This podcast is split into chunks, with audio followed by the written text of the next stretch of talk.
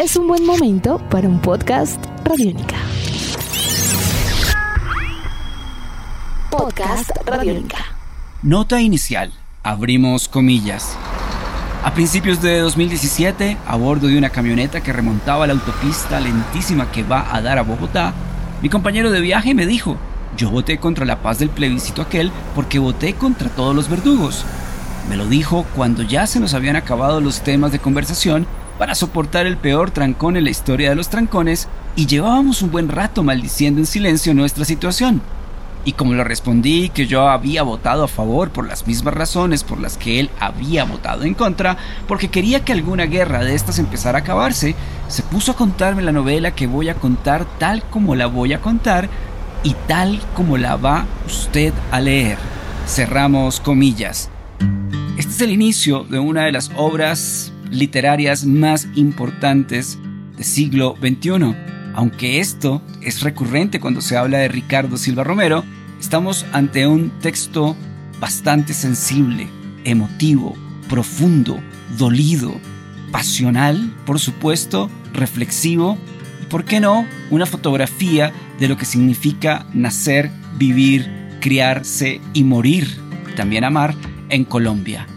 Río Muerto de Ricardo Silva Romero, hoy en una cita con el profe, podcast Radiónica.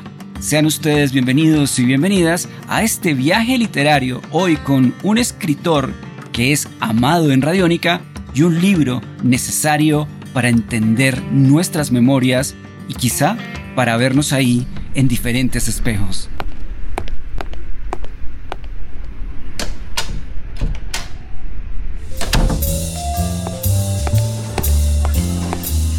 En Radiónica, una cita con el profe.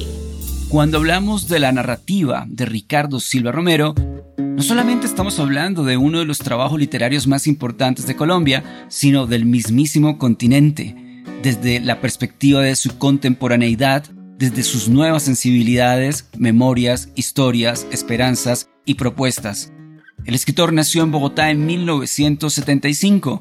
Algunas de sus obras las hemos trabajado en Radiónica, destacando entre ellas Relato de Navidad en la Gran Vía, Tic, uno de mis libros favoritos de Ricardo Silva Romero, Parece que va a llover, El hombre de los mil nombres, un libro maestro, una obra maestra sin duda alguna y quizá uno de los dos o tres mejores publicados en Colombia en siglo XXI.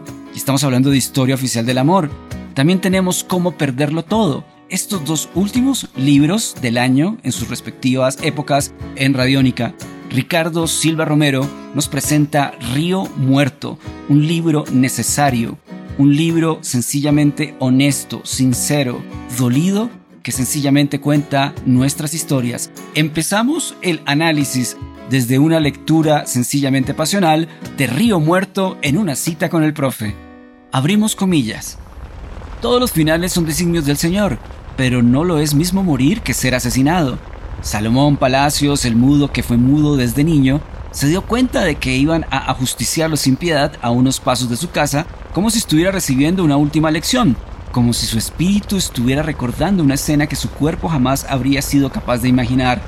Pero claro que iban a matarme, pensó. Ya iban a ser las 11 de la noche de aquel sábado de enero. Venía escuchando un grande nubarrón se alza en el cielo, en el camión blanco y pequeño y tembleque que les daba de comer. Andaba con la guardia abajo y ciertas ganas de morirse que no eran para tanto, y cuando notó su propio fin, rendido e iracundo, solo supo agarrarse del timón, poner la mirada en la luz nocturna de la ventana de la pieza, rogarle piedad a su mujer por haberla dejado sola y pedirles perdón a sus dos hijos por dejarlos solos con ella, con su tormento y con su furia y con su maña de morirse matando cerramos comillas. Primer aspecto fundamental de este libro lo encontramos en la narración que tiene un fantasma en particular, el protagonista de este libro. Estamos hablando de un mudo, el señor Salomón Palacios, quien cuenta en el inicio del libro su asesinato. Tema bastante interesante porque es una novela contada desde diferentes fantasmas, desde diferentes voces del más allá que sencillamente nos recuerdan que hay que tenerle mucho más miedo al más acá. Otro elemento fundamental de este libro es la música popular, revelada, como lo hemos leído en este texto, en el vallenato y en la música de plancha. Oh, dato importante, esta obra se recrea a inicios de los años 90. Esto nos da no solamente una contextualización importante de una época de violencia en Colombia fundamental para lo que sería el rumbo, no solamente del final del siglo XX, sino la actualidad del siglo XXI, y ahí nos encontramos con tres elementos ya fundamentales.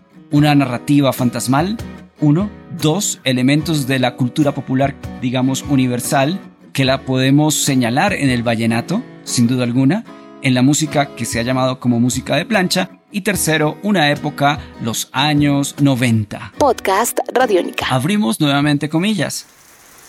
Y la llovizna fue volviéndose un aguacero, y el aguacero amenazó con terminar siendo otra tormenta de enero. Y él, el apenado y avergonzado espanto de Salomón, se ensegueció y se volvió un zumbido, un ronroneo que solo escuchaban los murciélagos. Y fue como si también su espíritu hubiera quedado sepultado, pero hubiera atravesado el submundo la negrura del tiempo, y se sintió cayéndose hacia adelante y rozándose con los gritos y los jadeos y las plegarias y las palabras sueltas de otros entre sueños, y cruzándose con los rumores y los murmullos y los silbidos, hasta que le preguntó, ¿qué, qué, qué? Una voz ronca de mujer que le pareció conocida, y entonces una lamparita de gas se encendió en una mesa de noche y vio que estaba en una habitación plagada de figuras de la Virgen. Cerramos comillas. Continuamos con el análisis de Río Muerto de Ricardo Silva Romero y seguimos encontrando diferentes aspectos. Uno, la historia de una viuda y sus dos huérfanos, o los dos huérfanos. Un lugar que ni siquiera existe en el mapa de Colombia, Belén de Chamí. Y vamos a hablar de este personaje llamado Hipólita, la viuda, personaje fuerte, un personaje que entra en una especie de círculo de locura, pero es la locura de toda una sociedad es la locura de todo un país, la corrupción generada por la violencia, el miedo a los vivos, una descripción perfecta de los pueblos y digamos las poblaciones marginadas de Colombia y una crítica bastante digamos profunda y muy bien acertada hacia la religión en nuestras sociedades. Podcast Radiónica. Abrimos comillas por última vez en esta cita con el profe. Ser un espanto es un castigo demasiado largo porque el fallo debe apelarse ante uno mismo y puede uno tardar la eternidad en descubrirlo. Ser el espanto de un hombre asesinado en la puerta de su casa es descubrir que irse al infierno es permanecer en la tierra. Y es ser testigo, como Salomón el mudo, ese último día de ese febrero, de cómo su esposa, herida de muerte, recobraba la voluntad para mal, para poner a un pueblo de matones en su sitio, para vengarse de un lugar que sus padres y sus hijos amaron a pesar de los cadáveres, hasta que el cadáver del día fue de su familia. ¿De verdad alguien creía que Salomón Palacios era un sapo? ¿No tenían claro todos los dueños de Belén, de los pastores a los matones, que el trasteador, además de mudo, era neutral? Cerramos comillas. Este es un libro que nos confronta con nosotros mismos es un libro donde cada uno y cada una de nosotras y nosotros podemos ser algún personaje del mismo. Es un libro de una Colombia dolida. Es el libro donde la muerte literalmente vence a la vida y donde la vida, de alguna manera u otra, trata de respirar, aunque suene extraño, y trata de buscar uno que otro rayo de luz. Ricardo Silva Romero ha creado una nueva obra maestra si bien sus dos libros anteriores, importantes en la historia de Radiónica como Historia Oficial del Amor y por supuesto Cómo Perderlo Todo, son extensos, este libro es mucho más, digamos, breve, pero también contundente como los dos que hemos reseñado. Esta es una cita con el profe, podcast Radiónica. Les recomendamos leer, sin duda alguna, Río Muerto. Sebastián Martínez Pavas en toda la producción artística y poética de este espacio. Mi nombre es Álvaro González Villamarín, arroba profe astronauta. Seguimos acompañándonos de libros y sencillamente que la imaginación siempre esté de nuestra parte. Muchas gracias por escucharnos en radionica.rocks y por supuesto en sus plataformas favoritas. Aquí también salvamos el mundo. Nuestros podcasts están en radionica.rocks, en iTunes, en RTVC Play y en nuestra app Radionica para Android y iPhone. Podcast Radionica.